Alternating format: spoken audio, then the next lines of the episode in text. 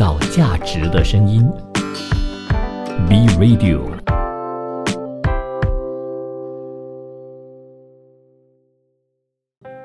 守候一份酿造美丽的坚持，邂逅一段葡萄酒里窖藏的故事。欢迎收听《葡萄酒里窖藏的故事》。你好，我是主持人 Happy 感严洁英。那在上一期呢，就带大家去了北罗纳河谷嘛。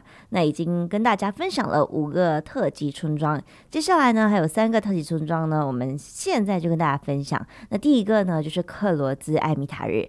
克罗兹艾米塔日呢是围绕着艾米塔日山坡后面的一个村庄，有人呢就称它为艾米塔日的银子。那品质呢就相对平庸一些。克罗塞密塔日经过不断的扩张，那现在呢，它的葡萄种植面积呢，已经达到了一千七百六十八公顷，是北罗纳河谷最大的产区。它的面积呢，就是很宽阔，那它的风土呢，也很多样。但是这里并没有太多酒庄专注风土的表达。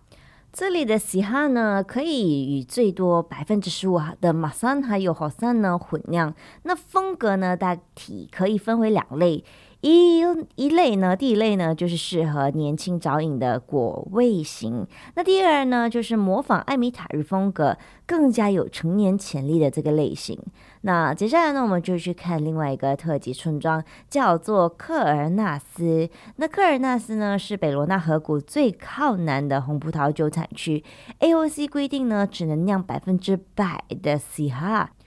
不允许混酿或者是酿白葡萄酒。那这里是温暖的地中海气候，斜坡面朝东南，西哈成熟较早。那因此呢，采收季呢也比其他的产区来得早。那科尔纳斯干红呢，通常它的酒色是深浓的，带有芬芳的黑色水果香气。单宁呢非常结实强壮，需要成年多年才能喝，不然的话呢，可能就会。诶，偏色，然后会觉得太欧太过 powerful 了，所以他需要成年了之后呢，会吞到一些更加优雅一些。接下来呢，我们就进入。圣培雷，也就是圣培黑。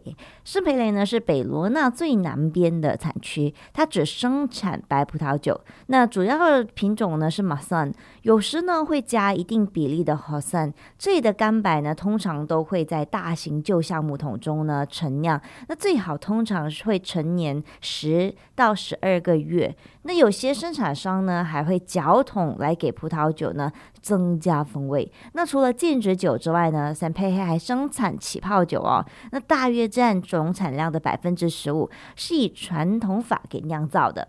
好，北罗纳河谷呢就分享到这里，接下来我们就要开始进入南罗纳河谷了。那南北罗纳河谷除了都位于罗纳河流域之外呢，并没有太多的共同点。那从地图上面可以看出来，南罗呢比北罗大得多。那实际上呢，南罗的产量呢，其实占了整个罗纳河谷地区的百分之九十五左右哦。南罗呢比北罗复杂的多，这里跨越了从简单易饮的大区级到特级村庄出产的精品酒，各种不同级别品质的葡萄酒，所有品种包括以歌海纳就是 Grenache 为主的几十个品种，几个子产区风格呢也是回忆的。那其中呢最为人所知的。就是教皇新堡 Chateauneuf du Pape CDP 了。那早在二十世纪初期的时候呢，南南罗纳河谷的教皇新堡葡萄酒就已经声名在外了。那随之假酒呢也日趋泛滥。那一九二三年的时候呢，富迪亚酒庄的这个酿酒师皮埃尔勒罗伊呢，他就为教皇新堡地区葡萄酒的酿造起草了一个一系列的法规，这也成为了法国葡萄酒。AOC 制度的原型和范本。那因此呢，后来人们也常把南罗纳河谷的教皇新堡称为法国第一个 AOC。这个呢，我们在上一个上一期有讲，我们现在就稍微复习一下。上一期呢，我们也有讲到说，南就是罗纳河谷的葡萄酒就分为呃，就是罗纳丘大区及 c o t d u h o n 然后呢，罗纳丘罗纳丘村庄及 c o t d u h o n Village，还有特级村庄。库迪、克杜亨这三个级别，那理论上呢，大区级也包括北罗，但是呢，北罗因为面积比较狭小嘛，而且呢，几乎所有葡萄园呢都在这个陡峭的山坡上。那耕种困难，产量小，出产的酒呢几乎都是精品酒，会以八个特级村庄名义出售。那而南罗纳的面积呢就比较大，也比较。宽阔，那这品品种和这个葡萄酒的风格呢，也比北罗更加的多样。就面积而言呢，罗纳河谷大区是法国第二大的产区，仅次于波尔多的 AOC 哦。那这个罗纳丘大区级的产量呢，占了整个罗纳的一半以上，大部分呢都是酒体中等、简单易饮的果味型红葡萄酒。那那个 Grenache 呢，格海纳是南罗最重要的品种。那大区级规定，红葡萄酒中的 Grenache 比例呢，必须至少是百分之四十。特级村庄级的这个葡萄酒，格海纳的比例呢也更大，那通常呢高于百分之七十。村庄级呢就有九十五个，那也全部呢位于南罗纳河谷。那其中呢是七个村庄可以在酒标上面呢标注村名，最好的几个村就包括了诶瓦尔斯。还有维桑，然后还有就是徐斯克朗和洛丹这几个村呢。那我们看一下南罗纳河谷的气候还有风土是怎么样的呢？它的气候差异导致了这个南北罗纳河谷风格的不同。北罗纳呢，它是大陆型气候，而南罗呢是温暖的地中海气候，同时受到这个诶密史托拉风的影响。那它的夏季是干燥炎热，降雨少，有时候呢，夏季还会过于干旱哦。它生长季的平均温度呢是北罗，就比北罗高了整整的两度。那所以北罗的西哈呢，常常就为了能够完全成熟而挣扎。那南罗呢就没有这种担心，反而要注意一下酒精的浓度不要过高。那再来就是南罗的地势呢是平坦的，不像北罗有这个背山的山坡阻挡不了这个密史托拉风，所以那个酒农呢就会将葡萄藤修剪成比较矮的灌木式，以增强呢对于这个强风的抵御能力。创造价值的声音，B Radio。来，葡萄酒里窖藏的故事。你好，我是主持人 Happy 感言接应。那在上个时段呢，我们就讲了，那在北罗的时候呢，他们那边的酒农都会将他们的葡萄藤呢修剪成比较低矮的灌木式，以呢增强对于就是密史托拉风的抵御能力。不过即使如此呢，密史托拉风还是会影响到葡萄的授粉，进而呢影响到整个产量的。那在南罗的土壤呢是多种多样的，面积呢是宽广的平原，以沙土和。粘土为主，山坡上面呢有比较多的石灰岩，那河岸边呢则会出现比较多的鹅卵石，尤其是教皇新跑的葡萄园哦，那鹅卵石呢就被视为酿好酒的法宝。鹅卵石呢能够在土壤表层呢就是形成一层的这个屏障，防止下沉土壤的水分蒸发。那南罗纳河谷有哪一些这个葡萄品种呢？那最最主要的就是格海纳 （Grenache）。那格海纳发芽早，但是呢成熟晚，适合种植在温暖炎热的地区。所产的葡萄酒颜色呢也比较浅，那酒精度呢比较高，带有浓郁的红色水果香气，还有这个草药的香气，单宁和酸度呢都会比较低。那哥海纳呢其实并非南罗纳河谷的本土品种。哥海纳呢是源自西班牙，经过霍西永产区呢就传入法国，直到一八二零年呢才被种在教皇新堡的地区。但是呢，一开始因为酒精度过高，并不被看好。那在二十世纪初时，那勃艮第有大量的酒商呢，都从教皇新堡哥就购买哥海纳，用来呢跟勃艮第的葡萄酒来做调配。这导致了这个葡萄根瘤芽过后的重建时期，教皇新堡的酒庄呢都大量种植了哥海纳。虽然到了二十世纪三十年代的时候，AOC 法规呢已经禁止出台，禁止了这样的调配，但是呢，彼时的教皇新堡的葡萄酒呢已经被哥海纳给主导了。那不同于北罗、南罗的这个哥海纳呢，极少单酿，那而是与这个喜哈还有这个穆和怀特来一起组成了著名的 GSM 混酿。那在北罗呢，对于这个西汉呢，稍有点就是冷凉的。但是呢，南罗就不同了，尤其是南罗南部哦，反而对喜哈呢有点过热，很容易呢就丧失它的香气的新鲜感。所以条件允许的话呢，一般都会种在海拔比较偏高的地方。那穆赫怀特呢，也是属于那种比较晚熟的这个品种哦，适合种在比较炎热的地区，酿出的酒的颜色深，而且呢单宁多，那具有强烈的黑莓、蓝莓还有紫罗兰的香气。充分神成熟的时候呢，可以发展出明显的肉类、烟熏还有焦糖等等的风味。近年来呢，很多的生产商呢都偏向于增加木木和怀特的混酿中的比例哦。那为什么歌海纳要和别的品种来混酿呢？因为歌海纳的葡萄是容易过熟，那它的糖分呢高，而且容易呢导致葡萄酒的酸度不足，而且还会出现酒精度过高的问题，那很难很难就酿成清新均衡、那精巧细致的风格。而喜哈还有这个穆尔怀特等等的品种呢，能够弥补它的这个缺陷。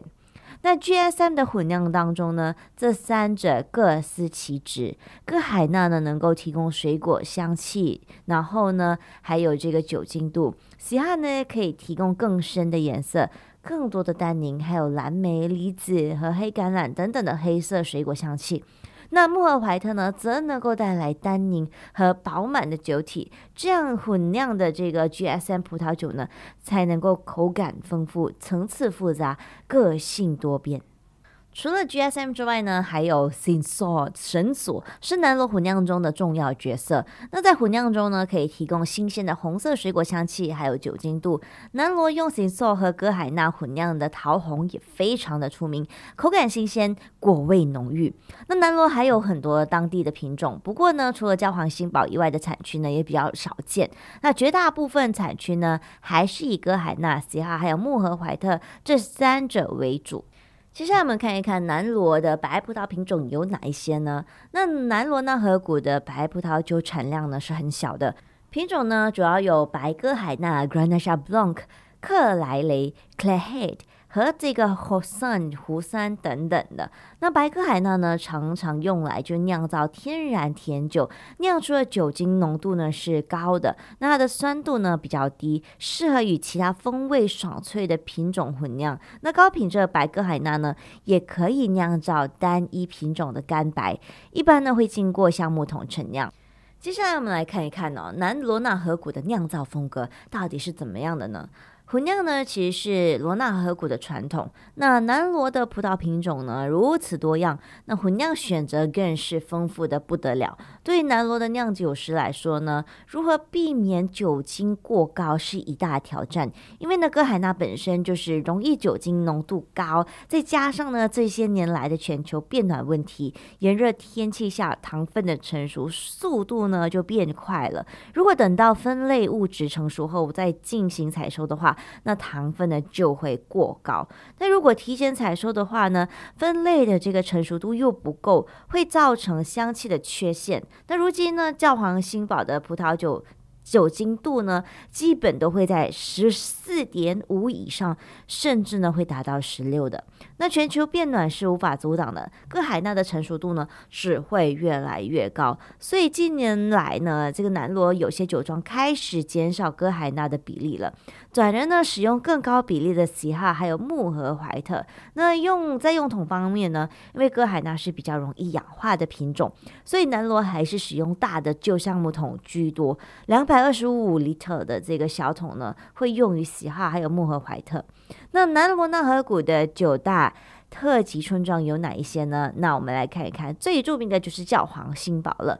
那在上一期呢，我们就有说到十四世纪的时候呢，教皇就将教廷呢迁至阿维尼翁 （Avignon）。那在这里呢，建了新的城堡，并在周围呢建了葡萄园，教皇新堡呢便由此得名。创造价值的声音。B Radio。欢迎回来，葡萄酒里窖藏的故事。你好，我是主持人 Happy 干眼睛。那在上一段呢，我们就讲了教皇新堡的名字是如何而来的。那教皇新堡呢，其实是 Robert Parker 的最爱。众所周知呢，这位葡萄酒皇帝喜欢呢，就是颜色比较深、酒体比较浓郁、复杂和层次多变的葡萄酒。他本人呢，也多次表示，在法国的产区中呢，最偏爱教皇新堡。那从评分当中呢，也可以看得出来，教皇新堡呢。这个产区就拿了四十六个 Parker 满分。那教皇新堡百分之九十都是红葡萄酒，那法定品种呢一共有十八个，哥海纳呢占据绝对的主导地位，种植面积呢占了百分之七十二左右，其次呢是喜哈还有穆和怀特。那一提起教皇新堡的土壤呢，总是要提鹅卵石。那的确，鹅卵石呢几乎只能在教皇新堡的一一些葡萄园里面呢找到。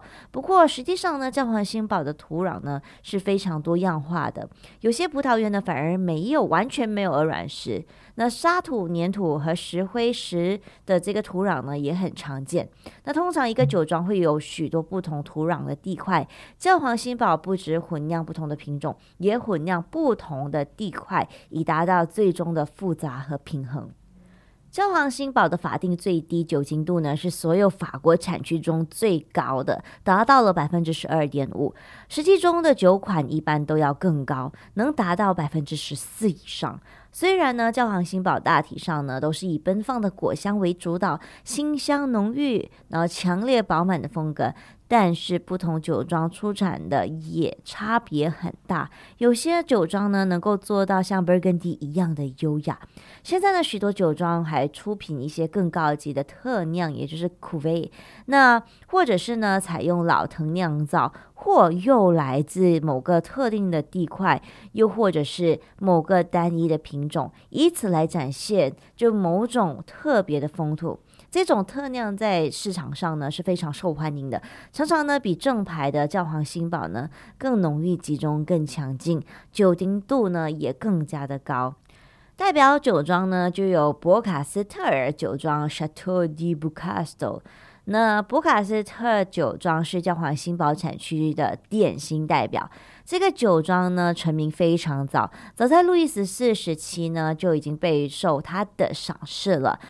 Robert Parker 呢也曾经直言，博卡斯特酒庄出产的红葡萄酒是罗纳河谷最好而且最特别的，而且它的这个成年潜力呢，在整个南罗纳河谷都可以说是最巨大的。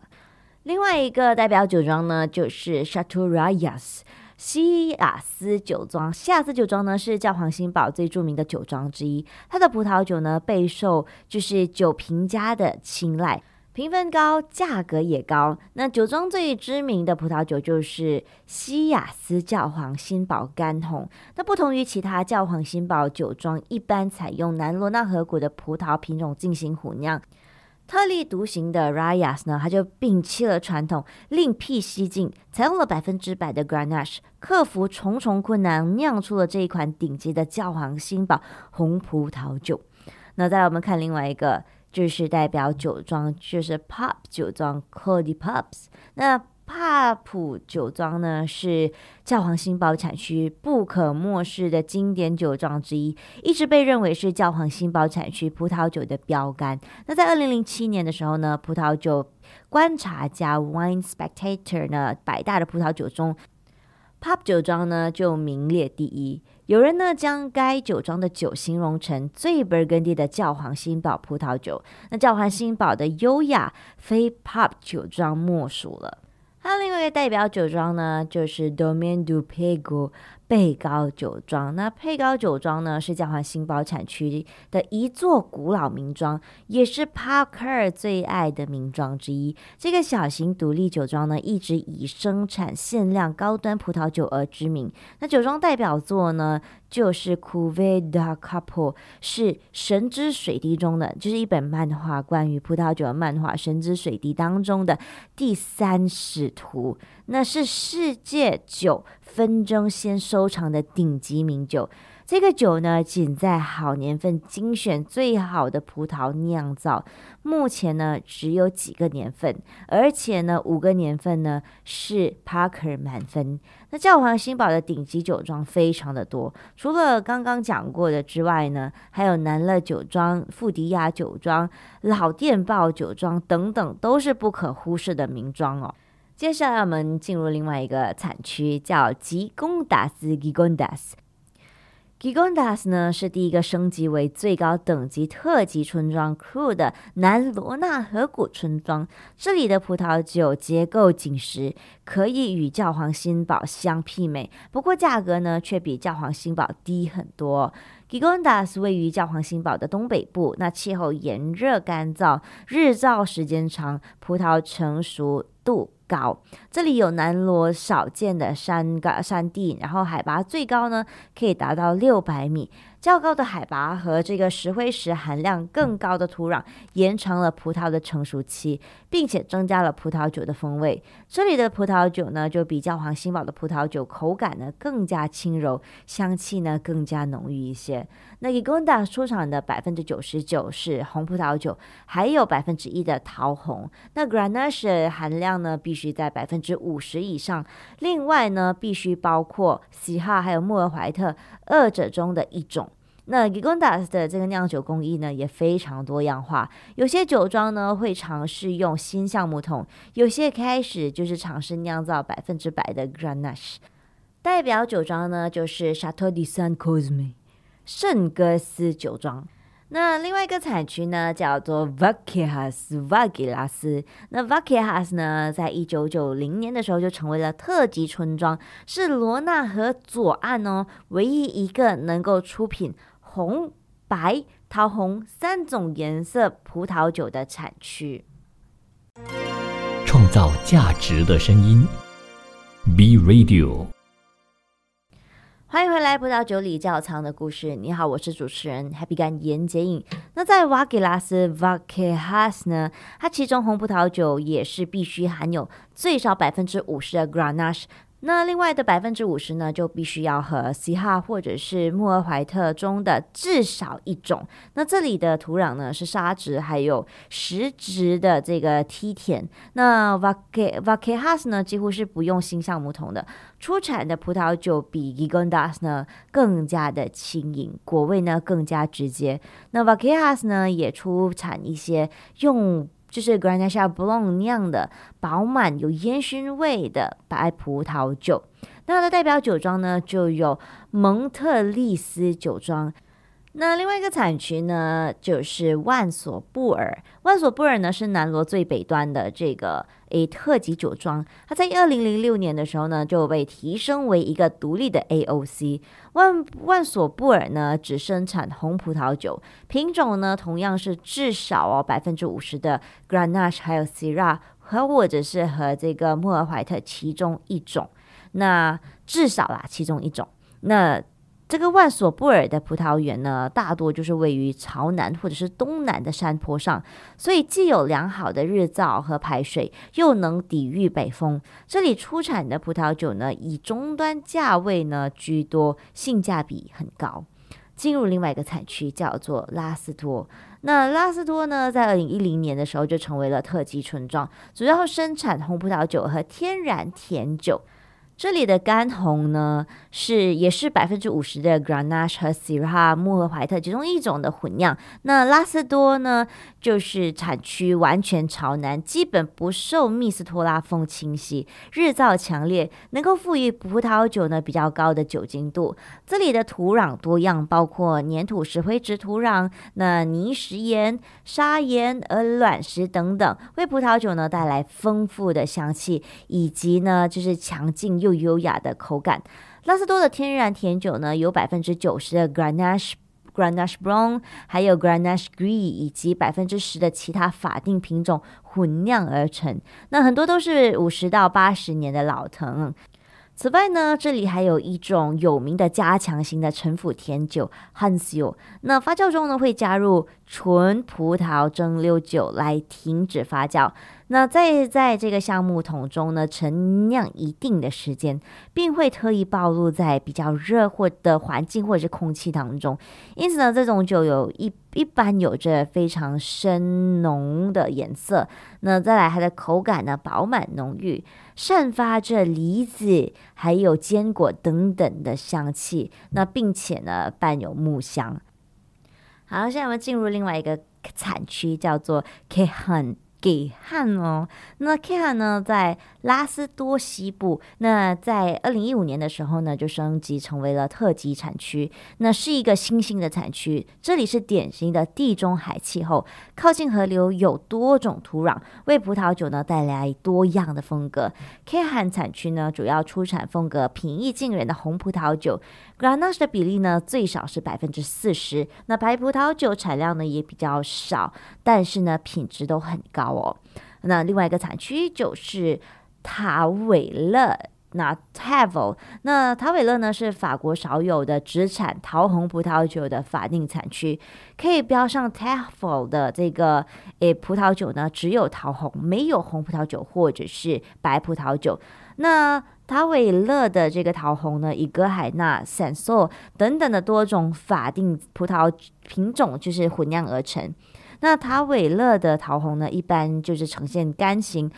风格豪放不羁，是法国最富有力量感的深色桃红。那它的结构强劲有力和层次的复杂性，有时会让你以为在喝一款红葡萄酒。那如果保存得当的话呢，上好的桃红可以在瓶中呢继续发展好几年。不过近年来呢，也开始出现一些偏向普罗旺斯的这个风格的清爽型干红哦。那我们再看另外一个产区呢，叫利哈克。那利哈克位于这个塔韦勒北部，是罗纳河谷少有的同时生产桃红、然后红葡萄酒和白葡萄酒的特级产区。这里呢，受地中海影响大，日照时间长，那葡萄酒成熟度高。这里曾经呢就以桃红葡萄酒闻名，如今呢则主要生产口感清淡的红葡萄酒，那具有轻柔的果味，单宁细腻，酒体也比较结实，带有精细的香料气息。那桃红葡萄酒呢，用至少百分之四十的歌海纳，百分之二十五的喜哈和穆赫怀特，还有其他的品种混酿，也属于清新柔和的果香型。与塔韦勒桃红相比呢，性价比更高哦。那另外呢，这里。的白葡萄酒非常适合配餐，带有迷人的花香和果香。那它的口感呢，细腻精致，余味悠长，清爽无比。法律规定呢，其中必须包含最少三分之一的克莱雷，它给葡萄酒呢带来了更多的活力。那这个产区呢，就是波姆特沃尼斯。那波姆特沃尼斯呢，是知名的天然甜酒产区，也生产红葡萄酒。这里甜酒呢，采用小粒的白色香葡萄，也就是 Muscat Blanc a Petit Grains 酿成的，产量呢很小。那酒液呢呈金黄色，香气浓郁，酒精度高，散发着柑橘。荔枝和干果的芬芳，那口感呢是甜润的，那清爽的这个酸度还有甜度呢达到平衡。最后呢，我们来看一看 Robert Parker 所评的教皇新堡产区近十近几十年来最好的年份哦。有什么年份呢？那就有二零一六年、二零一零年、二零零七年、二零零一年、二零零零年、一九九八年、一九七八年，这些呢都是位于评分在九十八、九十七左右。所以大家知道什么年份是比较不错的。所以现在呢，大家可以好好的去购买，不要再踩到雷啦。那今天的葡萄酒窖藏的故事呢，就跟大家分享到这里。那我们下一期再见喽，拜拜。创造价值的声音，B Radio。